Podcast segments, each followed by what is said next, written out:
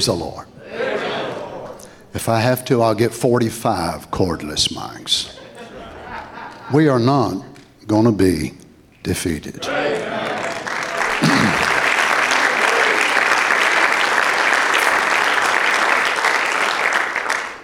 We're on the winning side.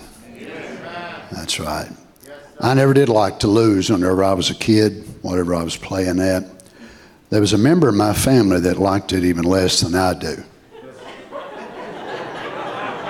I'm not saying anything, but I don't figure none of us wants to lose this battle. The consequences are too great, aren't they? God bless you. So appreciate the privilege to be here tonight. I just so appreciate this atmosphere that's here.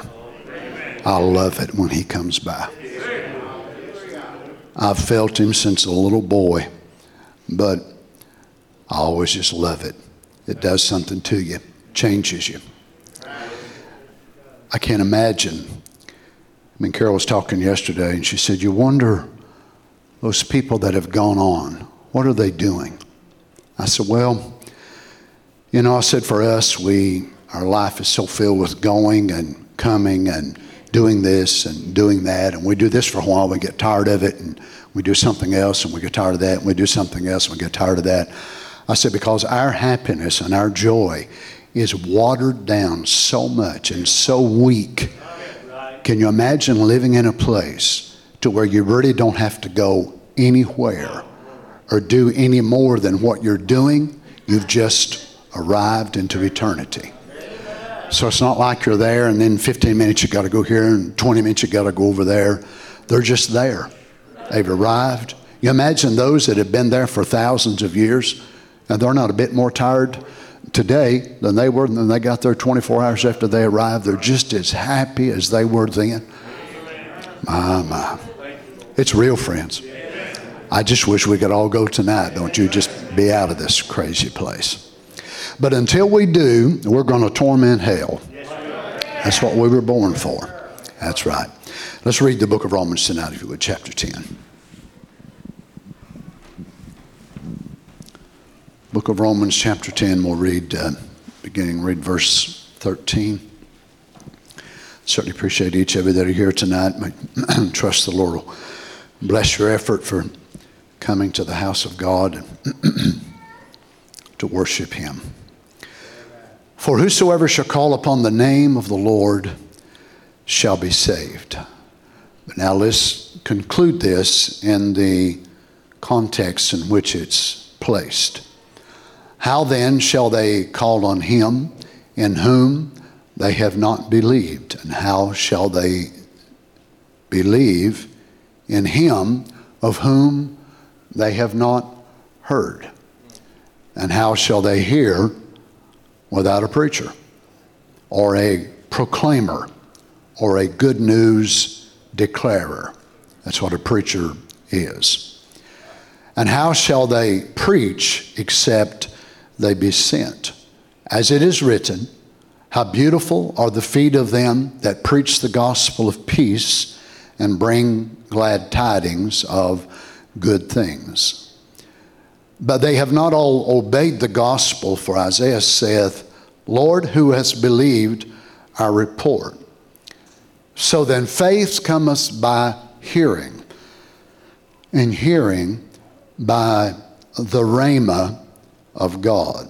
Now remember, we've looked at this before that there's two Greek words that are used in the New Testament for our one English word. Our one English word is word W O R D. But there's two different words in the Greek that is used, and one of them is logos, and the other one here is rhema.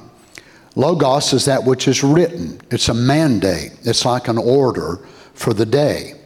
But rhema is a word uttered by a living voice. It's a difference between, we'll say, intellectual faith and revelatory or revelation faith. And Carol was talking about it this evening after we'd eat supper, and I was helping her wash up the dishes. and she's talking about the promise of God and the plan of God. She's talking about faith. And I said, Well, you know, you think about it, honey, if, if God did not separate intellectual faith from revelation faith, then we could ask the four things, and our intellectual faith would make them happen against the will of God. So God divides intellectual faith from Rhema word faith so that he always has that sovereign control just in case we would ask for something against his will. If he ignited that intellectual faith so every time we spoke it, it would happen, where would we all be tonight? So God makes it hinge upon His sovereignty because we're asking, and sometimes we don't always understand His will. We think we do. And we would ask so many, many things that would be wrong. So God severs it and He places it. Intellectual faith is a great thing. Don't think I'm against it now. It's a great thing. The right mental attitude toward any promise of God will bring it to pass. But remember, God hinges that then upon the sovereignty of His own will. So just in case we would ask something contrary to His will that would displease Him, He can override that by sovereign grace. And I'm sure glad He does. Because there ain't no telling how many more times I'd have messed up than what I already have. Aren't you glad He does that? I mean, a lot to be remembered tonight as we pray. Heavenly Father, we count it such an honor that we can be together tonight. Lord, in these troubled times, it's just such a good thing just to be together. Lord, just to be able to be together and see one another and shake one another's hands and just to be together is so wonderful. But to be together in your presence, it is absolutely beyond words that we have to explain it. But we do want you to know that we are grateful. Father, as we approach you tonight, Lord, with our heads bowed to the dust of the earth, you see our needs. And Lord, we say it often that our needs are many, but our God is greater than all of our needs together. We're so thankful for all that you've done for us, Lord. We just pray tonight once again that you'd come and help us. Open up your heart to us tonight, Father. Open up your word and, and make it real. And we know, Lord, that basically every service will come with Logos and with Rhema. And it takes the Spirit of God to help us. There's things that we will store for later use. And we know that Rhema is not a, a storage type of word, but Rhema is a word that comes when we need it. But Logos is a storage type of word that we store it in our minds and our souls and our memory and then we recall it and it helps us and it, it encourages our, our intellectual faith. But father we're always so glad when you give us that word and you make it so real and you actually take that word and speak it out of our lips then it's not us speaking but it's you. Teach us, I pray, these wonderful things tonight, Father, in the name of the Lord Jesus. And the saint said, God bless you. You may be seated. Let's read again uh, here Romans chapter 10, verse 15. And I made reference to this last Wednesday that Paul, whenever he's actually making reference to the book of Isaiah, Paul did the same thing that Matthew did. He did the same thing that Brother Branham did quite often.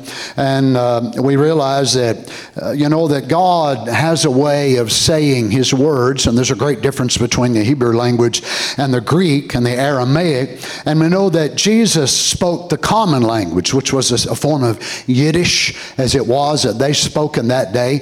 And the common people heard the Lord Jesus gladly. So there was a, a high rank thinking Greek and Aramaic that a lot of the theologians and the scholars would have used, but many of the common people didn't speak that type of language. So the Lord Jesus could have used that if he so desired, since he was the king of all language.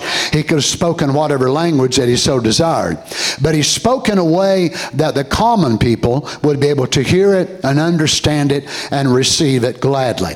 But we know in the translation many times from the Hebrew to the Greek that that whenever they would go to quoting this, and it becomes very confusing to people looking for Old Testament references where one of the New Testament preachers would refer to it, and they go to looking for it and they can't find it. And the truth of it is, in the case of Paul being a prophet of the age, that Paul, not only being a prophet, had the ability to interpret that which was written in the Old, but he also had the ability to receive from God in the fourth dimension that which not it was even written in the Old Testament, but that which was the current thoughts of God, and he wrote them down afresh in the new. Now, I find it so amazing how many people around this message don't believe that we've received the same caliber of prophet. As a matter of fact, I was conversing not long ago with a preacher, and this preacher had said some things that I felt like was wrong, and I wasn't trying to correct him. I wasn't trying to be over him or over anybody else, but he wrote me for, for some help about some things, and I thought, well, I'm just going to express to him what I believe. So I told him, I said, well, I don't feel like that I can help you because uh, I don't understand where you're coming from. I don't understand exactly why you're saying this and why you're saying that, and I'm not going to support a man that I don't feel like is standing for the message of the hour. And I said, just let me tell you where I stand. I believe that God has sent to us a prophet of the same caliber of Paul, of Moses, of Elijah, and in some ways even greater because he had more supernatural, more miracles, and God also spoke to him in more visions than we find of all the prophets that are put together. And I said, I believe that Brother Branham was called to bring the interpretation of that which was written, and I also believe that Brother Branham was called by God to be able to receive the rhema word from God that was not even written, words that were very, very pertinent to us in this day. So as the man took my email or my text, and then he went down item by item by item, well, I believe this, just like you said, I believe this, like you said, I believe this, like you said, but he come right down to the last little item, and that was the clincher. And he come to that item that he did not believe that Brother Branham could receive the word from God which had not been written. Well, if you don't believe that, then you don't believe he's the same caliber prophet that Paul was.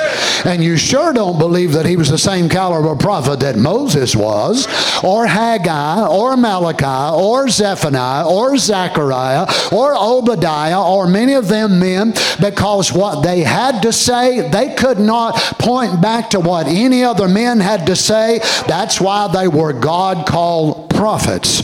Now, I'm not that kind of man. No other preacher here tonight in the building or no other preacher alive on the face of the earth can receive the word the way a prophet can. Because a prophet is so designed that he receives that word from God and he gets out of the way in such a way that it is a perfect, infallible way by which God projects it to him. Is that right? That's why he can say, Thus saith the Lord. And when it is that, it is perfect. It cannot fail because it is, Thus saith the Lord. Now I can say, Well, I think and I believe and I, I believe this and I believe that. It might be right and it might be wrong. But when a prophet says, Thus saith the Lord, it is not no possibility of it being right or possibility of it being wrong. If it is, Thus saith the Lord, that's exactly what it is. Now, whenever Paul got ready to make a reference here to this, this scripture that he was going to write, now remember, Paul had many things to say in the New Testament that neither John nor Luke nor none of the rest of the writers actually read or wrote. And he had things to say in the New Testament that not even some of the Old Testament prophets had to say.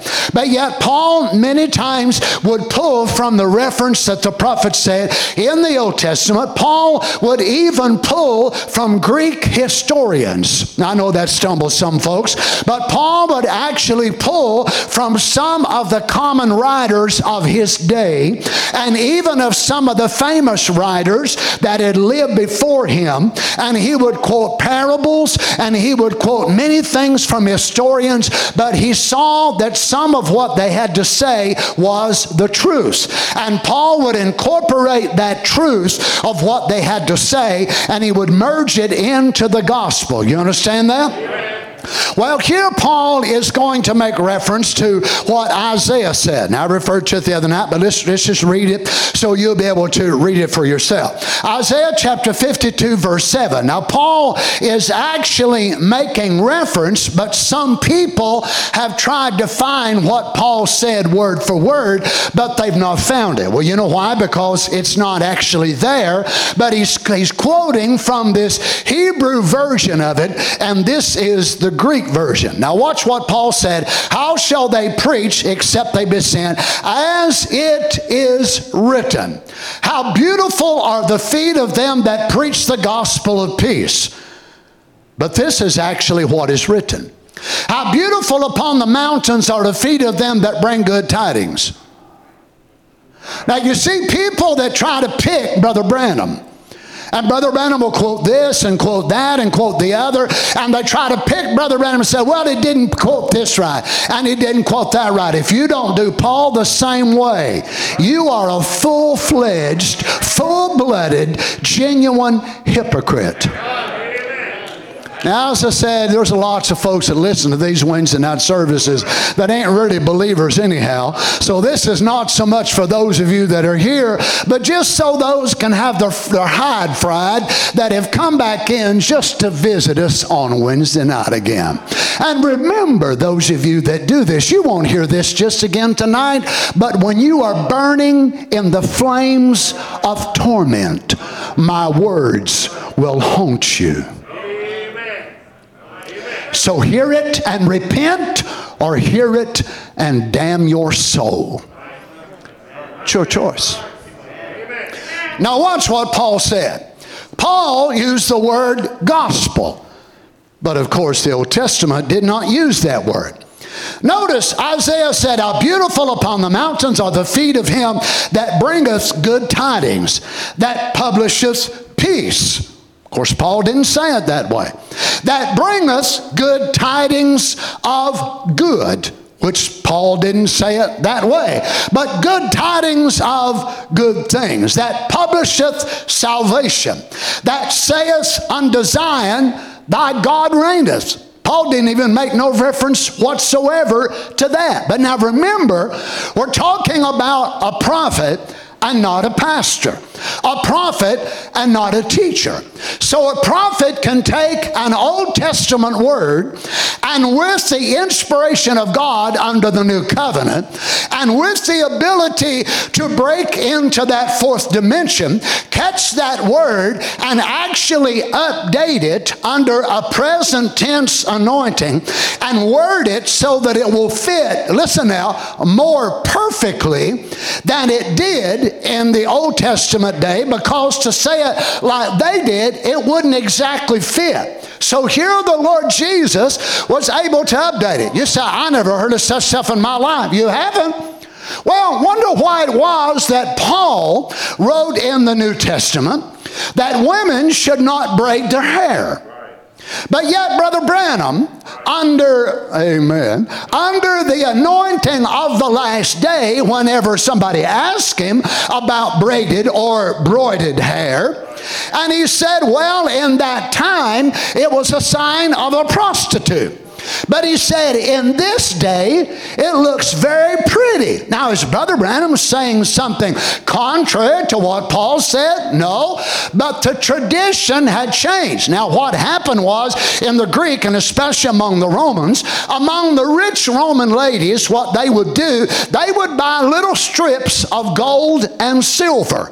And then they would go to their hair designers and their hair workers, and they would plait and broid that hair and in there, they would not use ribbons like maybe you would from a, a fabric store, something like that, but they would have finely rolled out strips of gold and strips of silver and precious gems and all that. And the Roman ladies, especially, they loved it. And it was a sign of their wealth. So it was a, a signal, you know, that they were wealthy women and they wore this on their heads. So whenever the daughters of God were doing that, it made them look like the world. But when the world changed using that, then the prophet would come and say that, well, when Paul was here, that was the identification of a prostitute. And the prostitutes would do the same thing. So they would take and have all this intricate stuff interwoven inside of their hair, and they would stand on the side of the street, and a man looking at there, it was a sign that she was for sale. So when the custom changed, it was not that braided hair was wrong, but it was the way they were using it, it was wrong. So Brother Branham did not say something contrary to what Paul said, but he was able to take what Paul said and bring it into the light of this day and say with our sisters today, it's very pretty and it's very fitting. You understand? Now watch, this is why that we did not need another theologian to come and get us another series of books on his version of the Bible. Now we've got Moody, we've had Adam Clarke, we've had Wesley, we've had Whitworth, we've had on and on and on and on, and many of them wrote their, their lives, you know, the stories and all of what they believed and they studied. But God knows we did not need another set of encyclopedias and we did not need another commentary on the Bible, but what we needed needed was a prophet of God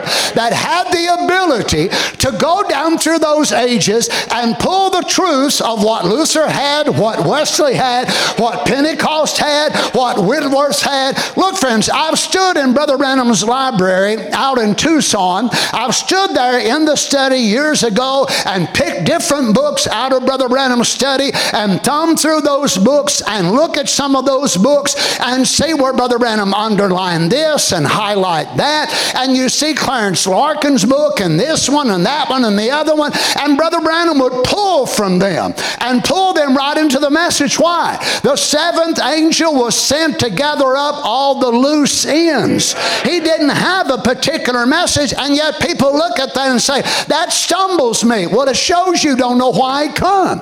You think he was to come with something all brand new. That's wrong. He never said that.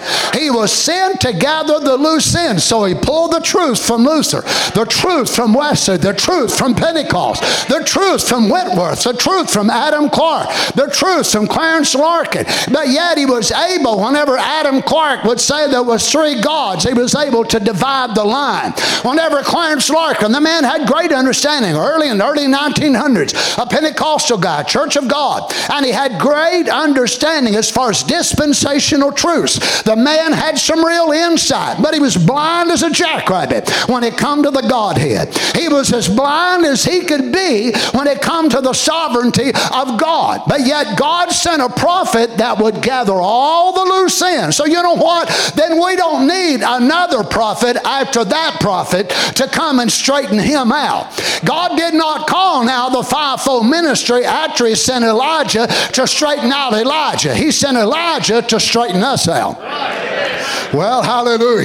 So, how then can a preacher go and be able to bring word births if that man himself does not have a word birth? Now, we know that the seed carries through the body. So, the seed itself, the intellectual seed, the logos, can be handed to books and tapes and people can get them. But if the Spirit of God does not anoint one with the seed life within themselves, listen to spoken word, you'll see both services, and you'll find the prophet laying this out also Wisdom versus Faith, 1962. And you'll see how that Brother Branham sets it forth that the seed passes through the body. So the seed does not pass necessarily through a tract, or the seed does not pass just to an intellectual conception, but the seed must pass through the body. Why? Because the body is part of the quickened seed themselves. So I can preach something and preach it over and over and over again, and you can memorize it. Okay, Brother okay okay, I've got it, I've got it. And you might get it up here, but it don't mean that you've got it down here.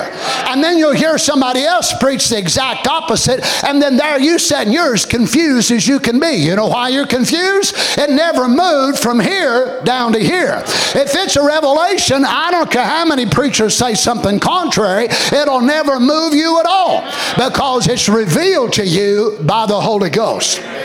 And it's the same now with Paul showing how that the gospel is, is perpetuated by living members of the body. Now, how does a virus? We're all dealing with coronavirus, and we all know about it around the world. So, how does that thing replicate itself? I heard a, a virologist the other day speaking about it, and he said that actually a virus, whether it's cold or flu or whatever it is, it actually does not want to kill the carrier. But that virus wants you to be a person that will allow it to use you. So, whether it's a cold, whether it's flu, whether it's COVID 19, that virus will replicate itself inside of your body and it will make you sneeze or cough. One of the traits of these particular viruses is that it will make you sneeze or cough. The reason the virus, he said, wants to make you cough is so you will expand it and give it to someone else. So it is not the virus, now we know this, this is demonology, and I thought it was really amazing because he said the virus itself does not want to kill you. It wants you to live and perpetuate its kingdom and let it keep going. So it wants you to sneeze on him and her, cough on her, sneeze on them, blow your droplets all over everybody that you're around so you can keep on replicating. I thought, what a phenomenal thing that Satan bringing into the realm of diseases and infectious diseases is one to do the same thing that God does by replicating his spiritual body by the Spirit of God inside of us, breathing on others. What did the Lord Jesus do in the New Testament? The Bible said he breathed on his disciples and said, Receive ye the Holy Spirit.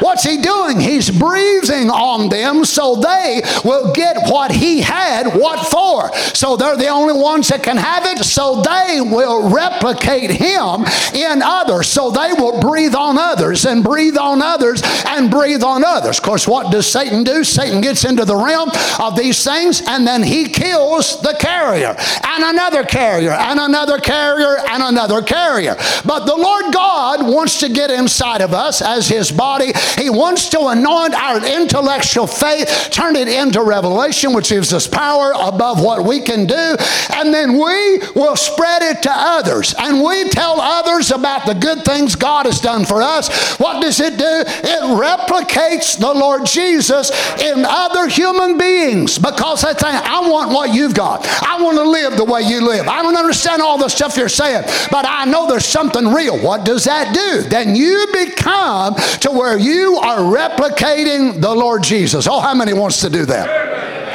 Now, Paul is setting forth as far as how the gospel is going to be. So, how are they going to be able to do it? All right, so God chose to use preachers. Now, He could have chose the Son. You know, the prophet mentioned that over and over again. He could, he could have chose the sun to preach the gospel, the moon, the stars, and every one of them had been more faithful than me.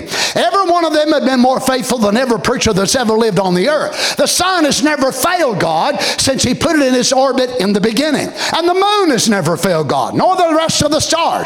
And God could have chosen them and they would have replicated the gospel in absolute perfect harmony. But the Lord did not want to use the Son, He wanted to use His sons. Not S U N, but S O N S. So God wanted to take fallen man and redeem that fallen man and put him back in a justified, sanctified, redeemed state. Then, through that man becoming a part of the mystical body, He would breathe through that man, and then God would absolutely absolutely reproduce himself in another by hearing the word of the Lord. And it would not just be preachers, of course, but it would be all sons and daughters of God that would share his light. Is that right? So don't just look at me or these other preachers and think, well, you're the only ones that have something to do. Every one of you have a work.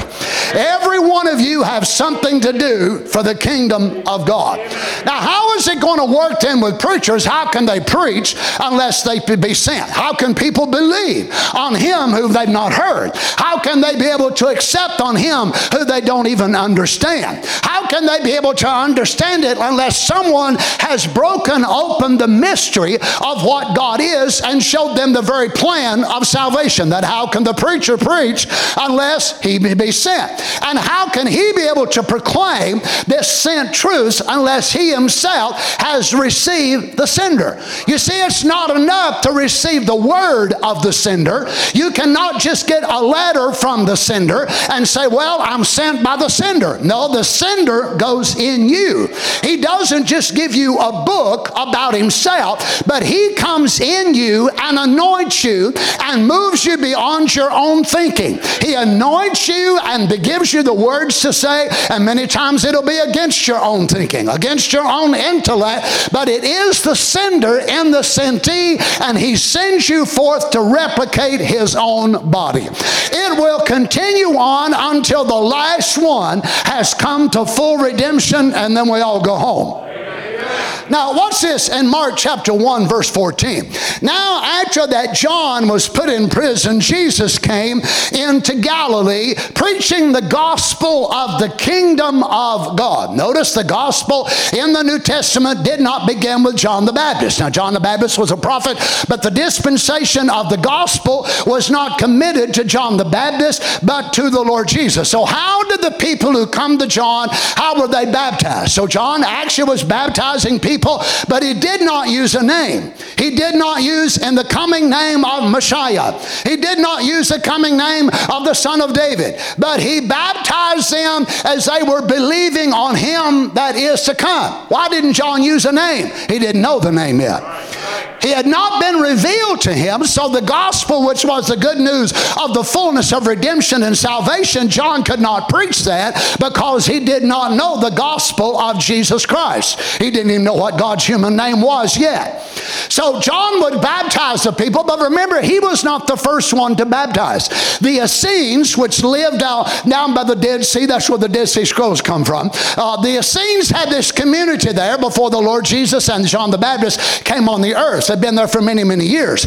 And there they wrote these things, and they believed that there was going to be a great battle, which would end in the end time between the sons of light and the sons of darkness. And they believed that you would reach this place of purification and holiness in the presence of God by pulling yourself away from everybody else. So they went there at the very edge of the Dead Sea. I've stood there several times, and there they would live from everybody, away from everybody else. They would grow their own food. They would have, be, have nothing to do with anybody else. And they believed then that they would be the sons of light. It is believed that John the Baptist actually come out of there. So they baptized for purification.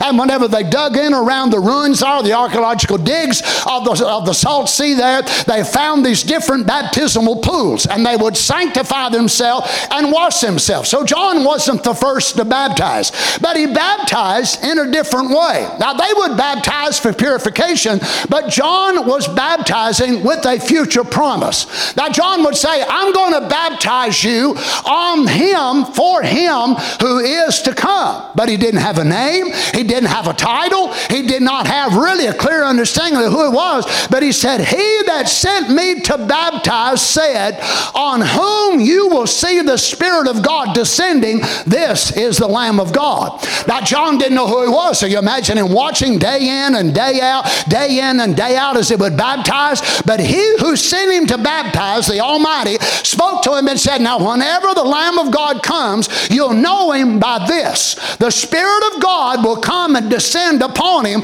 and you'll know that's him. So here Jesus walks into the water, and something must have pricked John's heart, and he sees the Spirit of God, and he said, I need to be baptized of thee. And Jesus said, Suffer it to be so, for it's commanded of us to fulfill all righteousness. And John baptized him.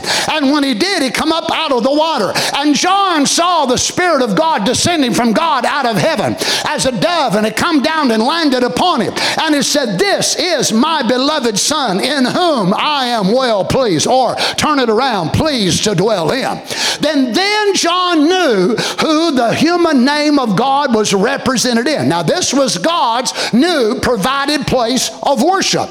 So then, John, a few days later, Jesus walked by near where John was baptizing, and John saith unto John the Baptist, saith unto Peter and John, and then he said, Look, no, look, look, there he is. That, that's, that's the Lamb of God. So Jesus is walking by, and they left John and they started following him and said, Master, uh, he who baptized told us that you're the Lamb of God, said, We, we want to follow you. So, where, where do you live? We, we want to go and see where you live. We want to be with you. We want to be around you. Now, watch, the news had now changed from that which was coming to that which had arrived. You see, the tense of the word is such an important thing to God. Many years later, Paul found them on the earth in the upper coast of Ephesus, and they were still being baptized the way John had taught it, and they had not received the Holy Ghost. As a matter of fact, they hadn't even heard anything about the Holy Ghost. And John and Paul said, How were you baptized? And they said, Well, we were baptized the way John the Baptist said. He said, That won't work now. Well, it worked a few years ago when John the Baptist was there, but he was pre gospel. When Jesus began to preach the gospel, then John the Baptist's message had been fulfilled and it wouldn't work today. Well, let me just go ahead and say it. Years ago, the message of Pentecost would work, the message of Methodist would work years ago, but it won't work now. Well, come on, saints. Years and years ago, this might have worked and that might have worked, but in order to go on the rapture in this day to be a part of the bride, you got to have the message of this end time. Well, you say, I'm going and I don't believe it. Well, I hate to be the bearer of bad news, but no, you're not going. It was the woman who heard the message of Eliezer that was able to go back and meet her Isaac. This is why we needed a messenger in the last days, and Elijah fulfilled Malachi 4 and also Revelation 10 7. So, what is the gospel? Then it is the good news of the New Testament or the New Covenant. Now, watch what Jesus said, saying, The time is fulfilled and the kingdom of God is at hand. Repent ye and believe, not the word, but the gospel. Notice now, don't look at me bug eyed. He didn't say, now believe the, the, theology, believe the teachings, believe the doctrines, and we should, but we need to believe the gospel. What is the gospel? The Word made alive. The Word is not something that we argue and debate and fuss about, it's a person. A doctrine never died for you. A doctrine never raised from the dead for you. A doctrine's not coming back from you. A person did. A person is what I'm looking for, the Lord Jesus. Notice this now, question answers on Hebrews. As the prophet said, now those four beasts, now to quickly get this, because I don't want to take too long on this, I, I, I find this absolutely so overwhelming. But the four beasts, the beasts in the Bible represents a power, and you notice these beasts are not out yonder in the lake or in the sea somewhere coming up, but they were at the throne of God, and they were worshiping God, those four beasts, means four powers that come up out of the earth. Those four powers was the four gospels. Matthew, Mark, Luke, and John. And one don't contradict the other. As the gospel goes forth as a lion. Now listen, people misunderstand sometimes why that the word has got to be preached hard and stiff. Well, it's amazing how that God will let the channel of the anointing move in and out of that in one service. You've seen it as well as I have. That God will allow the anointing of John, and He will allow the power of Matthew, and the power of Luke, and the power of the four Gospels coming forth in the same service. Sometimes it'll be the mainstream will be the lion. Other times the mainstream might be that of Mark, or other times it might be that of Luke, and then other times it'll be all mixed up. It'll just be going this way and that way and you're sitting there thinking, what in the world? Brother Donnie is totally out of his mind tonight. No, I'm just moving from a lion to an ox to a man to this and that and the other. You think it's hard being all four of them in one service? You try. But what is it? It's a power. So it's not the intellect of a man trying to figure okay, now Brother Dave and Sister Becky, they need this tonight. And Brother Dave Swanson, he's sitting two benches in front of them and he needs this. And Carol and Maria, they need that. And Harry and Karen need this. I would go out of my mind trying to figure out what you need. So the thing I figured out is I need to render myself to the Holy Ghost. And whether I understand it or don't, it don't make a lick of difference. I was just telling Brother JD before service. Last Sunday he was talking about what the service meant to him. I said, Brother Jim, I said, it's amazing because I wasn't even going to go that way on Sunday. I was trying to jump back into what I've been dealing with back for a while back, and I pulled up my notes on my computer, sitting there looking at it. I was, so excited about coming to church and preaching, and I was going to pick back up again about love and what love does in the body and the family and so on and so on. And yet, while I was sitting there studying with them in my lap, just not too long before church, I kept feeling this pull to go back to the episode. And I thought, Lord, I'm done done with that, ain't I? I, I, I thought I've already preached that. Now I'm done done with that. I don't want to move on. And I thought, yeah, praise the Lord. Let's get back over here now. I'm trying to gather my thoughts. So I'm sitting here looking at that, looking at that, and I just kept Well, maybe I shouldn't go this way. And after the emails and the texts and the things that I heard, I thought, yeah, once again, Donnie was wrong and Jesus was right. Well, I don't know about you. That happens every day of my life. That ain't nothing brand new. I realize, and you know, most of you are perfect and everything like that. You don't have to deal with that stuff, but I, I, I do. I'm still, God's still working on me. But I realize that sometimes it makes no sense at all to the preacher and the anointing that he'll move in and out of. It's very confusing. So you're standing there. And again, I know you can't understand it, but I told a brother the other day, you know, he's talking about fighting battles when you come to church and this going through your mind and that going through your mind. I said, I understand. I understand understand? I'm standing up preaching 90 miles an hour.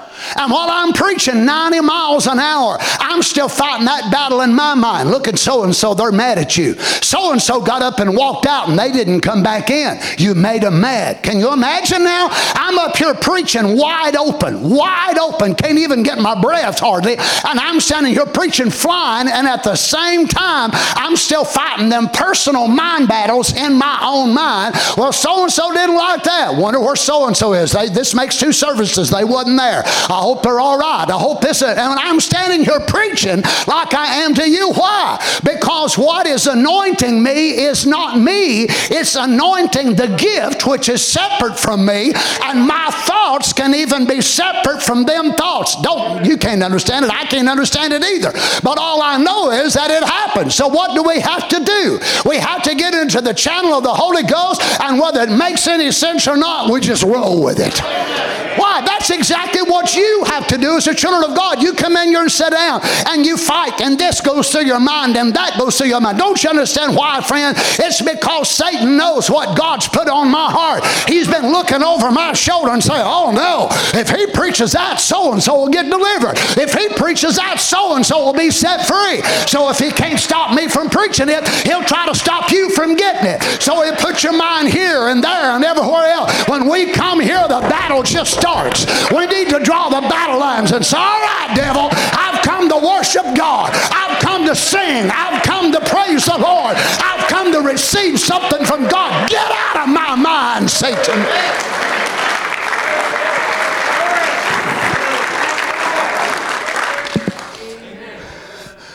So, watch this. The gospel goes forth as a lion.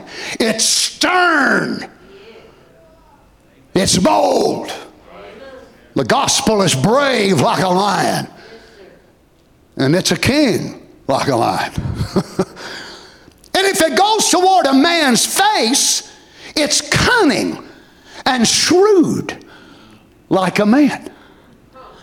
Now you imagine being up trying to be a preacher then, and the anointing of God will send you in the line of the king, in the line of the bold, because somebody just clicked in long enough the need they need to hear the voice of the king.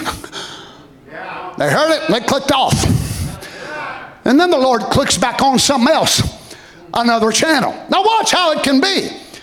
Oh my. If it goes toward a man's face, it's a cunning and shrewd like a man. If it goes the eagle, it's got the swift wings. Fast preaching.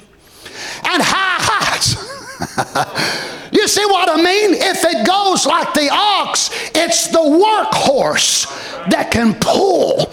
So sometimes even an evangelist, an evangelist will come in, an evangelist gets in that workhorse thing and he can feel the burden and the load of the people and feel that the church has been going through a difficult time. And he'll get down there and go to laboring and laboring. God loves you and he's faithful and he's helping you. What's he doing? He's pulling, he's pulling, he's pulling. Oh my, aren't you glad God's got men that are sensitive to that?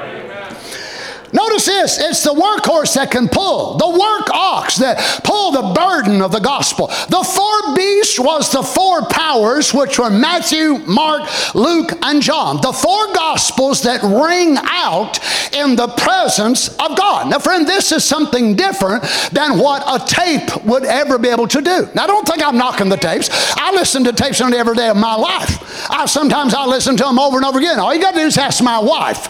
I listen to them so much I can quote what Brother Branham is fixing to say in the same tone of voice he says it. You don't get it that way, but listen to it once every now and then. I feed on this. This is where I feed. And if you don't, shame on you. But notice, those tapes will never change.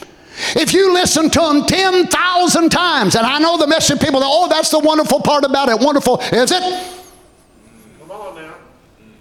But a preacher standing before you, God can pull him this way and that way. And you know who's doing that? You are. Or someone out in Kansas that it just happened to this past week and someone up in Newfoundland and somewhere else. Why? Because it's a gift of God there that God can pull it this way and that way, and the ox and the man and the eagle and the oh my, whatever that God wants to send. Why? This is the way God chose to preach the gospel. Let me tell you something, friend. If something ever happens to me, don't you all think you'll be able to play just Brother Branham say, oh, well, we'll play Brother Donnie's tapes. That won't work either. You'll need a man man to stand up here. A man that you can be able to pull on him and he'll go beyond his notes. He'll go beyond his intellect and pull right to the very thing you have need of. And a tape that I preached 10 years ago, you won't be able to pull that tape in another direction. But God said, I will send men. They will be anointed with the gospel and they will breathe on my children the breath of life. They will propagate my kingdom. Oh. Notice this in Romans chapter 2, verse 16. You're talking about a man that had confidence and where he stood. Paul again. In the day when God shall judge the heart, the secrets of men by Jesus Christ according to my gospel. You don't find Matthew saying that. You don't find Luke saying it. You don't even find Peter saying it. Paul knew who he was. Oh, I realize there's people that have left a message. Oh, I don't need William Branham. I don't. need. I'm going to stand there with Paul. How surprised they're going to be when they stand before the white throne judgment and they're going to be looking for Paul. it ain't going to be Paul they're going to stand there before. It's going to be the messenger of this day, the one they've called a liar and a false prophet. I sure wouldn't want to be in their shoes at that day, friend. Notice again Romans 16 25. Now to him that is of power not just word to establish you according to my gospel. And the preaching of Jesus Christ according to the revelation of the mystery which was kept secret since the world began. So, you mean Paul was saying things that had never been said. Exactly right. Well, hallelujah. I imagine when them seven seals was coming open and being broke there at the tabernacle, the angels of God must have been hovering near. Not just hundreds and hundreds of people packing out that little building, but the angels of God must have been hovering near because they had a heavenly perspective you see, they knew it was the Lamb that had come down on the earth, and he was tearing the seals off of himself. That's why the prophet would say, Those seals are him.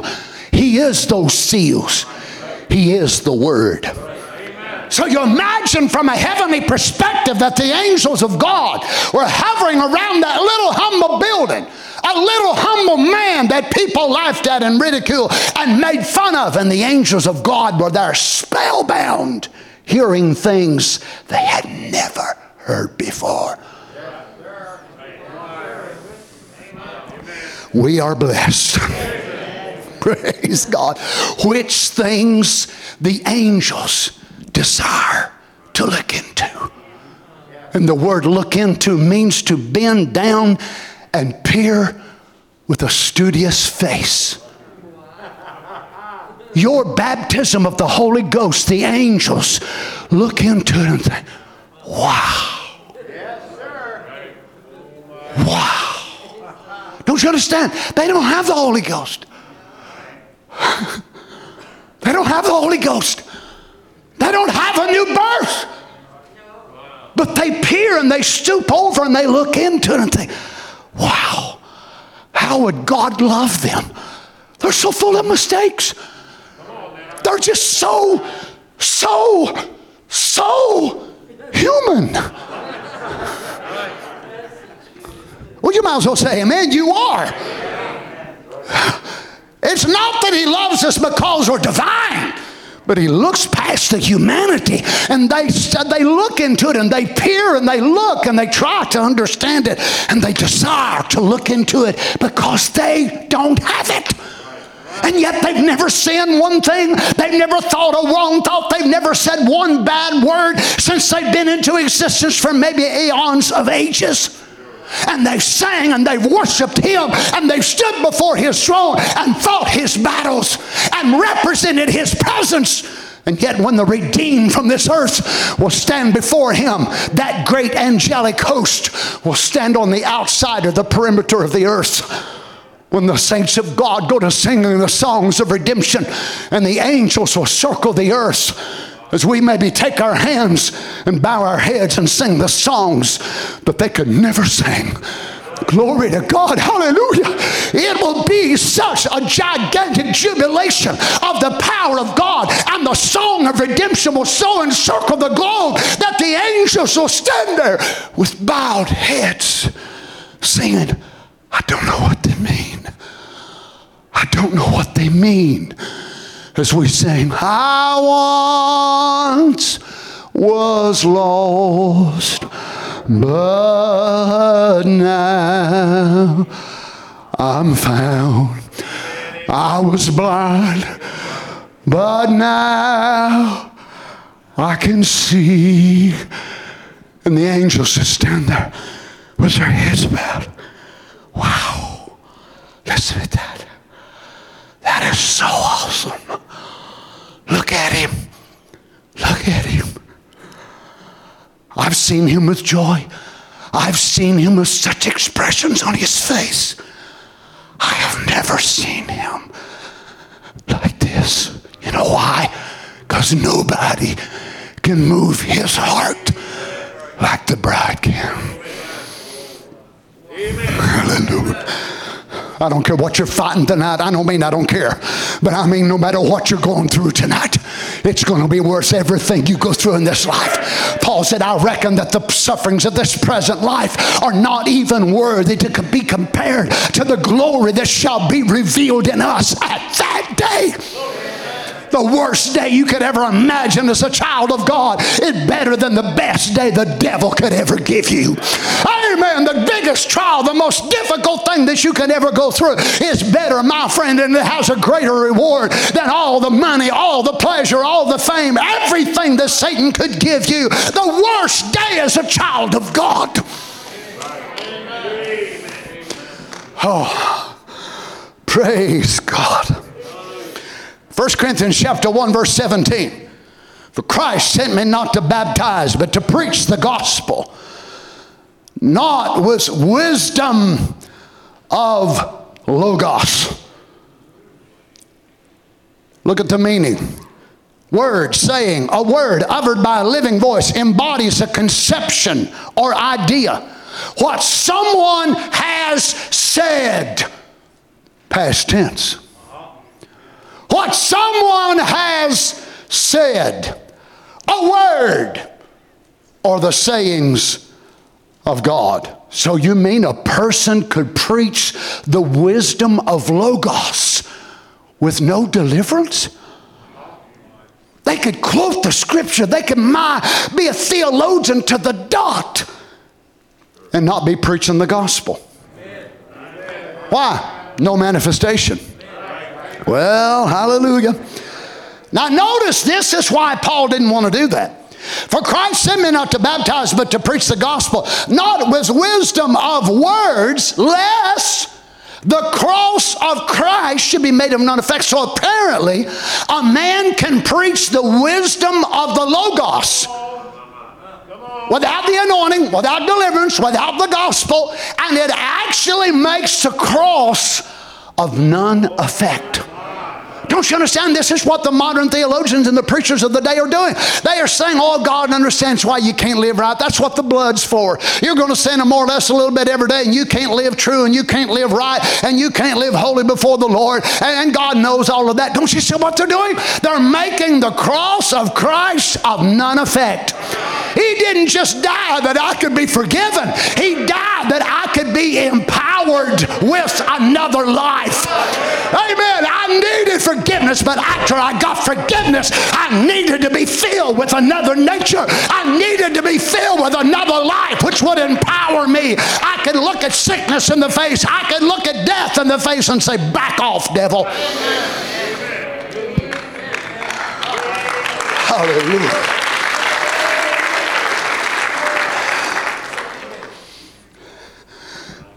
Notice this the prophet says, What is the gospel? The word gospel means the good news. And the good news is the Bible. But the Bible is the letter. And the letter kill us, and the Spirit give us life. So Paul said the gospel came not through word only, but through power and manifestation of the Holy Spirit. Now notice the only way the gospel could be preached then would be manifest the power of the Holy Spirit. Then what's the next question? A conjunction? These signs shall follow them that believe. Not these signs may follow them, or they ought to follow them, but they shall follow them that believe. And Happy Valley Church said, Again, he said, that's the gospel, the power of God, the Word of God made manifest is the gospel. You say the Bible said, that's fine, that's the Word of God. Well, the Word made manifest is the gospel. The gospel came to us not through word only, but through power and demonstration of the Holy Ghost to demonstrate the power. Make the gospel live. Well, but Brother Donnie, we're, we're, we're after the seals now. Don't you understand? We, we don't need prayer for the sick. Are you kidding me? What world are you living in? We got more sick folk than we've ever had in the population of the earth. Lord have mercy, children. We need the miraculous power of God. We need healing. We need deliverance. Notice, here's the bottom line God's never taken his power from the church, but the church don't have faith enough to act upon it. Praise God. That's all. It's just that simple. We try to make it so complicated sometimes, but the more simple you make the gospel, the more reality you will have. Oh my, that wonderful. The more simple you make the gospel, the more reality. It makes me wonder, Brother Paul, if that's why that many of the message folks don't have much reality of the power of God. Why? It's so complicated, it's so complex. Oh, don't you remember when Brother Branham was trying to find God when he was lost and he felt God dealing with him and he didn't know how to approach the Lord? So he wrote him a letter. You remember that? Nailed it up on a tree. Well, then he said he thought, no, maybe I need to talk to him. So he got down in the coal shed. And he said he had seen some pictures. Now, notice where he draws from conceptions that people handed to him. And he got down on his knees and he said, he held his hands a certain way and said, uh, Dear sir, uh, I, I've come to tell you I'm a terrible sinner. And he said, Well, maybe I'm holding my hands wrong. I'd seen pictures, he said, where they'd hold their hands a certain way. He said, Well, maybe I need to hold my hands a different way. Now, where's he drawing from? Pictures, concepts of what people said. So he tried that and he said, Well, I, he didn't answer me. He said, I've heard people say God talked to him. He said, I've heard him talk to us. I said, I've heard him out there in the woods. And he said, I don't know how to do it. and he said, I said, Sir, maybe, maybe you can't talk my language. Friend, are you talking about how ignorant a human being can be? Now, I'm not trying to downgrade Brother Branham. All this is his words. Maybe you can't talk my language and maybe I can't understand yours. Praise God. But he said, I'm a sinner. And he said, I don't want to die lost. And he said, all of a sudden, a light come down and drew a cross on the wall of that coal shed. And he heard a voice and he couldn't understand it. He said, Sir, again, maybe, maybe you can't talk my language. Can you imagine him thinking that God spoke a language that he couldn't talk English? Praise God. But he said, if that means I'm forgiven, would you let that appear? And he said, to come right back down on the building again. And he said, oh my, the seals broke. What was it? God having to deal with him in such a simple way. Who would ever believe that a man would be allowed to stand and talk with the angels of God and see such vision and walk in such heavenly realms and had such a beginning? But he knew he needed something, Brother Wayne, more than theology. He said he went to the Catholic Church. He went there and he went uh, somewhere else. And he said, after he got saved, people started telling him, said, Now, Billy, stay away from this and stay away from that. He said, But I wanted to know what I was talking about. I read in the Bible where they said they'll cast out devils. So he said, I went to a witch camp one night. Me and another brother. And he said, I was in that witch camp, and he said, There was a witch there. And he said she was making tables fly through the air and guitars. So a couple of men in there said, she said, I'll give anybody so much if you'll pull that table down. Now the table is flying in the air, suspended.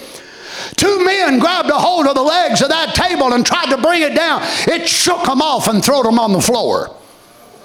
So she turned and looked at him and said, Hey, I hear you're a preacher. He said, I am. So, what do you think about this? He said, It's the devil.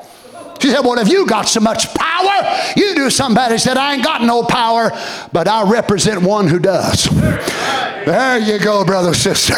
Oh, brother Donnie, you got so much power. Oh, no, I ain't got no power. I ain't got no power to do this, but I'm standing here tonight representing one, one who has all power in heaven and in earth.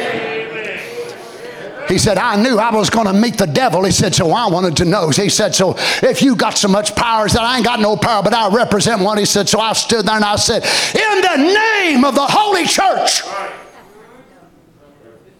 be cast to the floor. Never moved. In the name of this, in the name of that. And he said, in the name of the Father, Son, Holy Ghost. Never moved.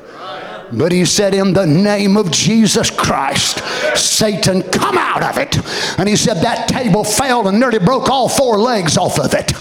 Why? It was the gospel in demonstration. He needed more than a quote, he needed more than a written word. He needed to see the manifestation. Oh my, I don't want to just see the rapture in Scripture, I want to see the rapture in divine healing. I want to see the rapture in the form of miracles. Every time we pray for somebody and they're healed, that is a little bitty deposit of the rapture.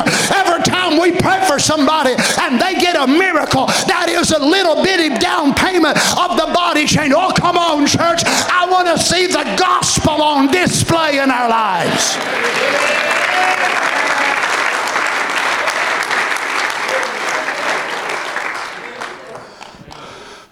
But we think if we ain't talking about the seven thunders and the parousia and all these great things, oh my, my, my, my. It's just so deep. What do you have to say? I don't understand one thing about it, but it was so deep none of us caught it. But how much reality do you have? I want deep things. I want them when He sends them. But I also want reality. How many wants reality? Oh my the more simple you make the gospel, the more reality you have.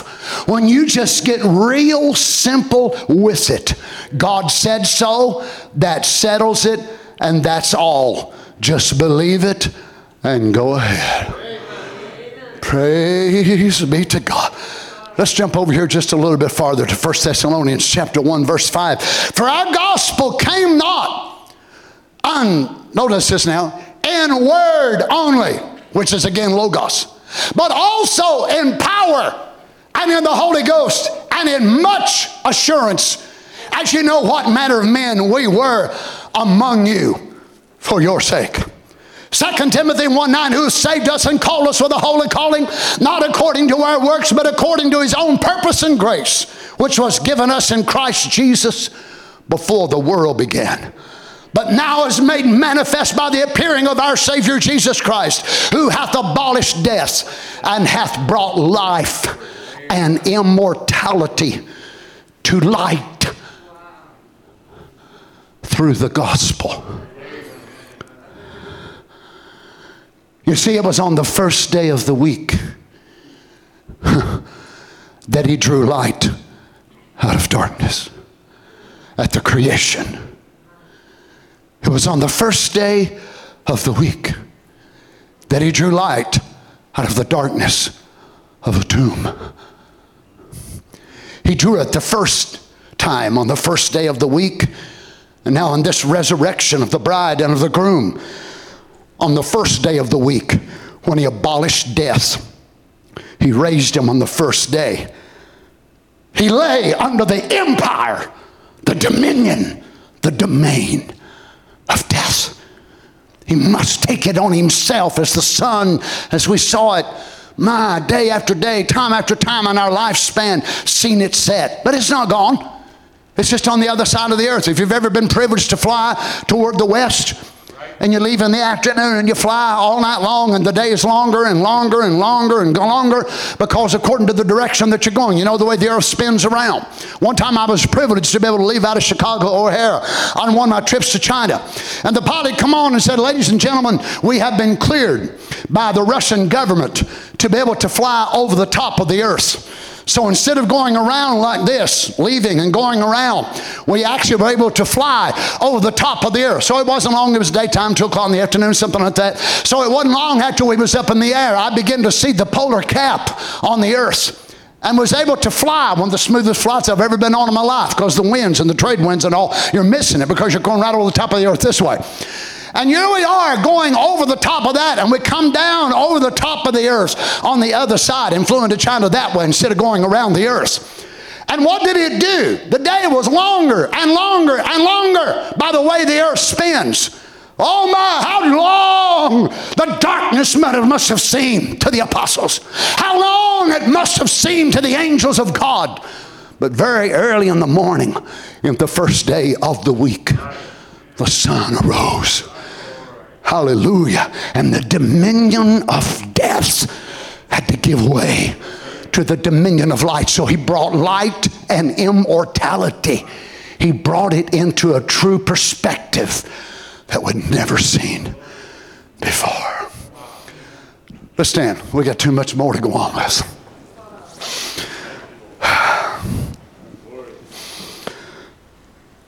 Don't you understand what the gospel does? The gospel brings the word to light. So the seed can be hid in a person's head, hid in their intellect for years and years and years. And once the Spirit of God really shines on that, it's like the bursting forth of the sun. You've seen it, many of you that's been up when the sun comes out. Oh, what a sight it is as the sun begins to dispel the darkness and drive away the darkness to the other side of the earth. That's the way it is when the gospel, the gospel manifests the word. Then you say, Oh my goodness, I just heard that. I just read that. I never saw that. What happened? The sun raised on that scripture. The sun raised on that quote, and it illuminated that and brought it to light and immortality. Praise God. Don't you appreciate Him with all your heart? I was hoping I'd get to this tonight, but I didn't. But let me just give you a little bit of preview of something we have before us. Proving His Word in Los Angeles. If His children will only take His Word so He can prove it by you. That's the only way he can prove his word. Somebody, I believe, in this building tonight is going to be alive when 1 Thessalonians 4 will be proved. For the Lord himself shall descend from heaven with a shout, with the voice of the archangel, the trump of God, right? Now, he said it, he's already said it, but he uses his children to prove his word by. Oh, my. I broke into this a couple of weeks ago. I don't know if you remember it or not. Me and Harry was talking about it after the service. I thought, I know I've heard Brother Branham say that somewhere. Where was it, Lord? So I got to searching and looking, and I found out. So I've been going over and over these, these tapes. And notice this He doesn't prove it to unbelievers, they can't be proved. They're unbelievers. But it's not to unbelievers, it's not for unbelievers, it's to him that believe. And if he can find somebody who will believe his word, he will prove his word by you. Oh, glory to God. And sometimes sickness and things happen to us that way that God can prove himself. So, if they lay their hands on the sick and they shall recover, naturally somebody is going to have to get sick. Right? Many are the afflictions of the righteous, but the Lord delivers them out of them all. He must prove that word through somebody. Now, come on, we enjoy the proving, but we've got to have these things manifest in our lives. Don't you understand, friend? The trials and the things that we go through that are not self inflicted. God's needing somebody. Glory to God, Brother Wayne. God's needing somebody, Brother George, that He can say, if I can find one man, one woman, one boy, or one girl, I'd like to show somebody that I'm a miracle working God. Well, if He's going to do it, somebody's going to have to need a miracle. Oh, do you remember the blind man that Jesus found? And they said, Who sinned, he or his father or his mother? And he said, In this case, neither, but that the works of God might be known. See, it happened to the boy so that Jesus could be glorified. Now, listen to this. I mean, you got to chomp on it two or three times to get it. Sometimes sickness is not a curse, it's a blessing. Next time you're sick or a dog, you ought to thank God for that. Oh, glory to God. I'm so sick. Hallelujah. Your wife will say, yep, he's, he's cracked and he's, he's lost his mind. Whether we believe it or not. But notice you got to look at it the right way. It's a blessing that we can stick our faith out there and call those things which are not as though they were. God said so, and He'll prove it so if you'll just not weaken under the test. You imagine He wants to prove His word by us? He could prove Job one time that he wouldn't curse him to his face. Look at that trial Job went through. But down in the very jaws of death, he said, The Lord gave him, the Lord taken away. Blessed be the name of the Lord. He certainly believed. God proved his word to Job. He proved it to Abraham. He proved it so. God will prove it to you if you'll let Him, and by you if you'll let Him. Praise God. Hallelujah. The Bible tells us whosoever calls on the name of the Lord shall be saved. And after they're instructed and taught, you know what? I believe that. God has proven that scripture to be true by me, by you, by you, by you, by you. Now you see, it's not proved just because God said it. This is the way God ordained it. God wants to prove it by humans. Praise God. Thank you, Jesus. I'm closing this and I'm laying it right over here because I got several more of them and I don't want to read them tonight. Oh, don't you want that to be said about you, friends? That if God could take a scripture and isolate you out and pick you out and say, I want him. I'm going to try him. I want to test him. I want to prove this scripture by him. And you see, it's not good enough for God to prove just one scripture one time. He may prove one scripture a hundred million times over the span of thousands of years that's written. He ain't like the devil. Well, if we stood here for a million years, the devil could not create one speck of dust. He's not a creator. But our Father could prove how awesome that He was by proving it again and again and again. When the earth was dark and bleak darkness over the face of the earth and nothing could be done. It was as if though God was letting this being which said, I want to be like God. God gave him eons of years, we'll say. Go ahead and show who you are. You're so great, prove it. 10,000 years passed, 100,000, 250,000, 500,000, a million years.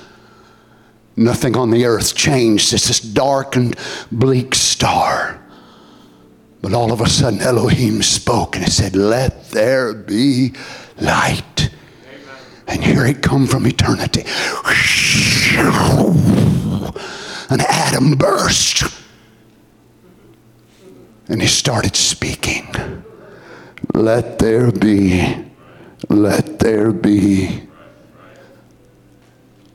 If you notice those words, and whenever he said, let there be light, that was not creative words of more, but it was simply moving back to darkness. The seeds was already there from some former civilization. Just like in you.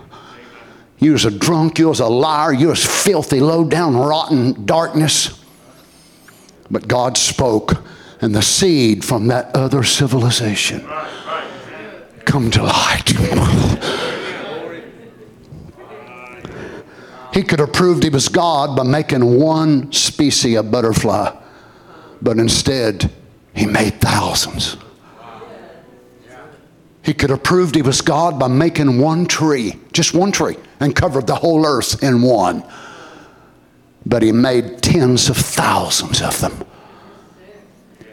He could have made one fish, a whale, and proved he was God. But he made multiplied thousands and hundreds of thousands of species of mammals and insects. You imagine them butterflies. They have no conscience of how beautiful they are.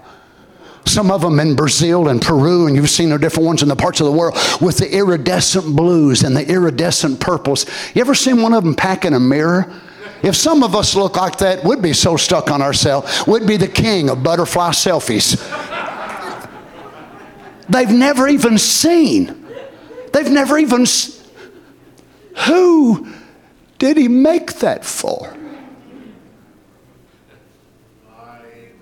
Who did he make them colors in the rainbow for? You ever thought about the colors that he chose?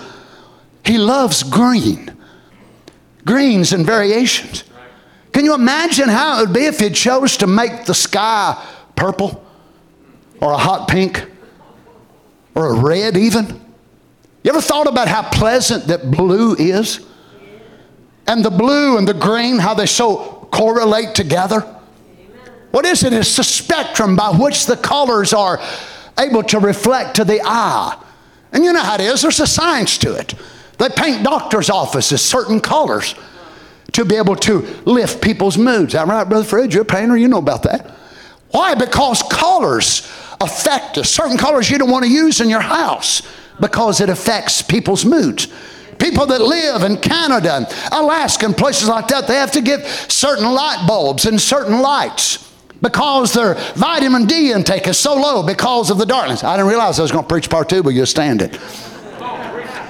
But they're able to turn on this light bulb, and this light bulb replicates in similarity to what the rays of the sun does, which produces a, a natural vitamin D. And it helps deal with this disorder called SAD, S-A-D. Now that's just sword for three big old long scientific words. And what is it that helps lift that mood? I've been in message folks' home and seen these light bulbs. I know what I'm talking about. And those lights will help lift your mood. It affects your serotonin. It affects other chemicals in your body. And the brighter the light shines, the happier you feel. Well, praise. Sing something, Mary. I'm going to preach again. How many loves the Lord? Aren't you glad you believe the gospel? I don't just believe theology. I don't just believe doctrines and scriptures. I believe in the gospel. And I am not ashamed of the gospel of Jesus Christ. For it is the power of God unto everyone that believes it. Salvation Amen. Let's pray together. Oh, Jesus. I heard Brother Branham say it today and yesterday several times over. He said, This is a problem or my fault. He said, I like talking too much. I just like talking to the people, he said. And we do as preachers sometimes. We just think of one thought and then another and then another. We want the people to get it so bad. It's not that we think that we have so many nice things to say ourselves. Lord, more than anything in this world, I want the people to get what you want them to have. And I'll say it this way, and then that way, and then another way, and then have other preachers to come in. Maybe they'll say it different. Maybe they'll say it in another way, a different tone, and it'll help them. I want that more than anything in the world. Because I believe this message will change us if we'll let it. Lord God, I pray that you'd minister to your children tonight. We believe the gospel. We believe it's still being sent and received in its original format by human beings. I pray for every God called man around the world. Lord, the men servants of yours have been under such an onslaught. This COVID thing has been terrible for everybody. Lord, some pastors have not been able to meet with their sheep. Some places have not been able to have church for over 18 months. Oh God, be merciful to your people. It's been hard for us, but nothing like that. Lord, I pray in the name of Jesus, would you visit us, Lord? Bring us deliverance from this evil. Thank you, Lord, that we're able to gather together. Thank you that we're able to come to church. Lord, I pray that you just minister to your children. Many of them which can't have church stream Brother Tim, they stream Brother Ron, Brother Jason, they stream here, they stream others. They have to do something. They listen to tapes, of course, they read their Bible. They have to have food, Lord, that is fresh. Be mindful of us, Father. Bring healing, bring deliverance. May the sick not be discouraged tonight. Maybe you'd want to use a sister here or brother here in our assembly to prove your word of Mark 16 or of James. Hallelujah. Whatever words you have from my life, when my word arrives, help me not to fail you. Granted, I pray, Father, in the name of Jesus. How many wants to be faithful to the Lord God? Now you realize what we're asking for if the Lord chooses you to display a miraculous thing or a supernatural something. But remember, the will of God will never lead you where the grace of God cannot keep you.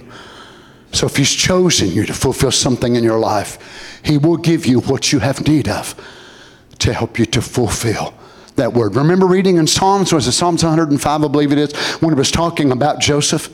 And it said that they, they beat him and he, they hurt his hands and his feet, and he was in stocks and he was tried until his word came. Until his word came, the word of the Lord tried him. That word had his name on it. None of his brothers could fulfill that. But until his word came, the word of the Lord tried him. Praise God. Let's sing together. Can we worship just a few minutes before we go? Oh, ain't it been good to be in the house of the Lord? What you got on your heart, Harry? My God is awesome. Praise the Lord. He is awesome. He's awesome. You're so awesome, oh, Father. Awesome. Hallelujah. Awesome. My God is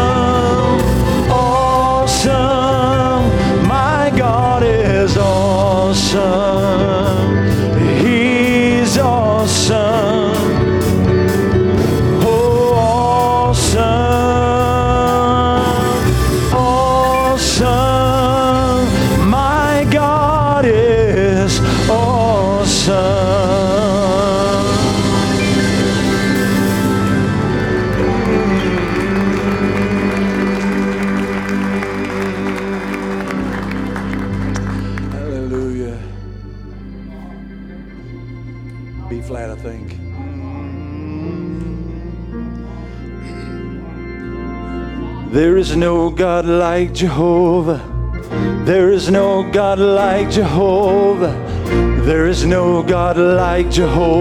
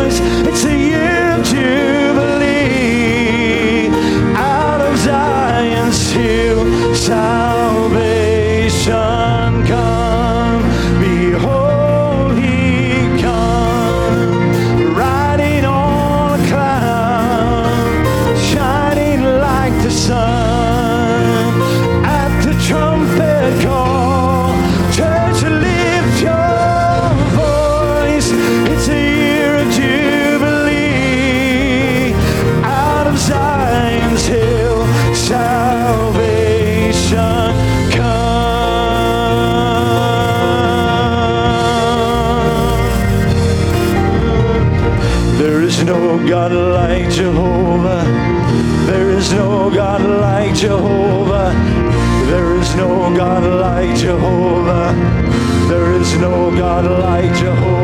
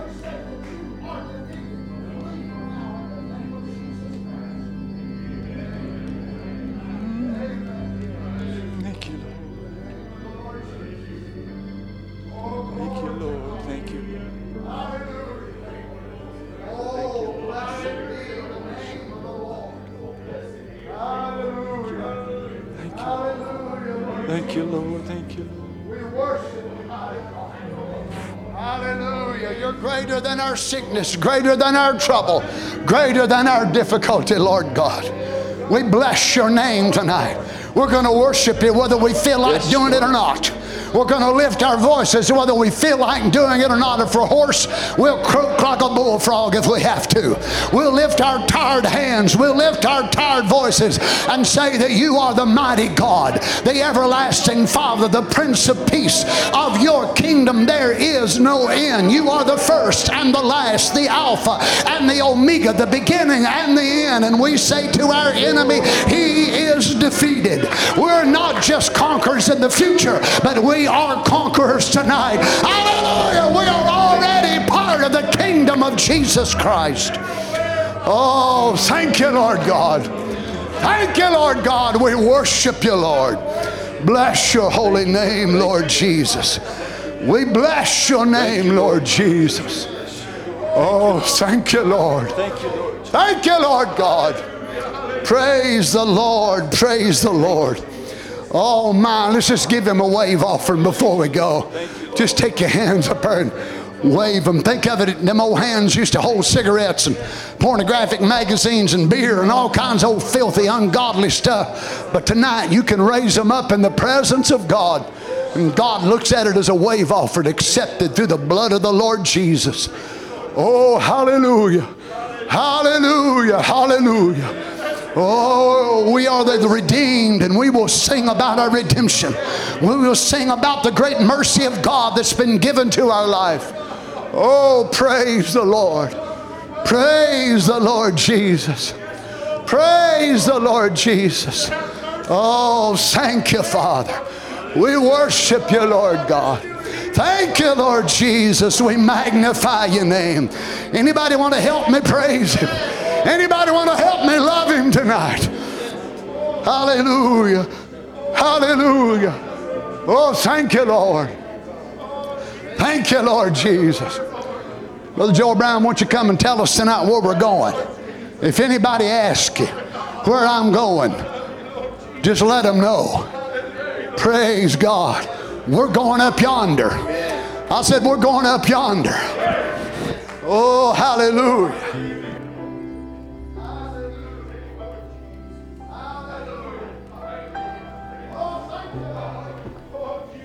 If you want to know where I'm going, where I'm going one day soon. If anybody asks you where I'm going,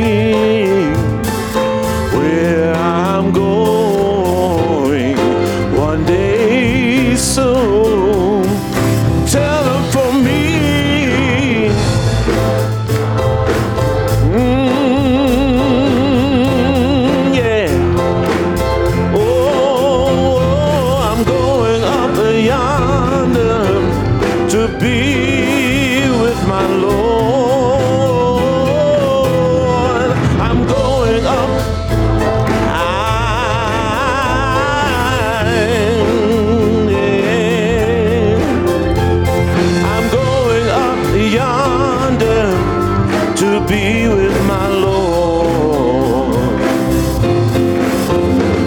I can take the pain,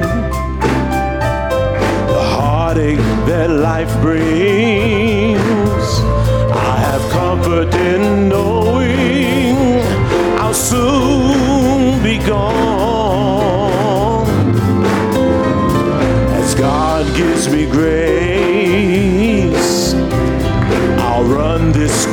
Race.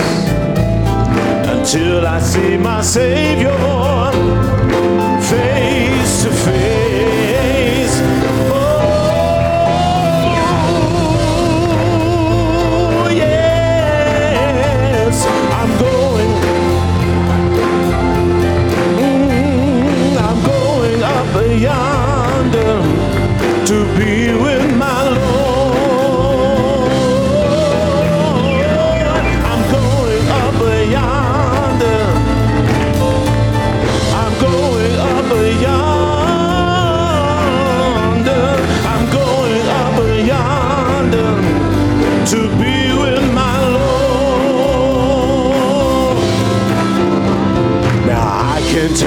pain. Can you take the pain?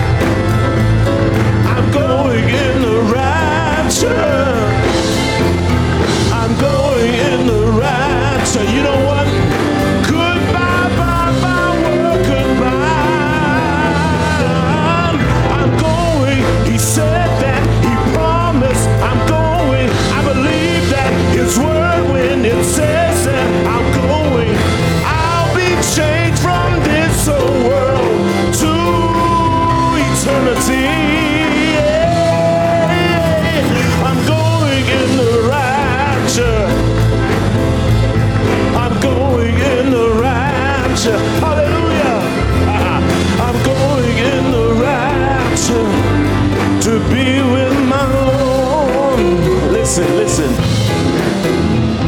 I can take the pain.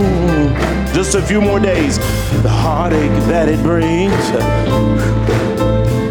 I've comfort in knowing one day I'll soon be gone. Doesn't that excite you? It's God who gives me grace to run this Christian race uh, until I see my Savior with my own eyes. I'm going in the rapture. God bless you. Go in the fear of the Lord take the Lord with you. One day, one day soon, we shall be changed. We're going in the rapture. Goodbye, world.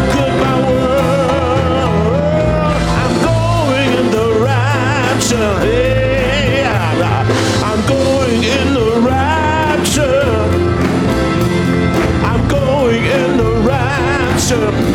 I'm gonna put on wings and fly away. I know I'll be changed. I know I'll be rearranged. So I'm gonna keep my feet on the gospel way. I'm going in the rapture.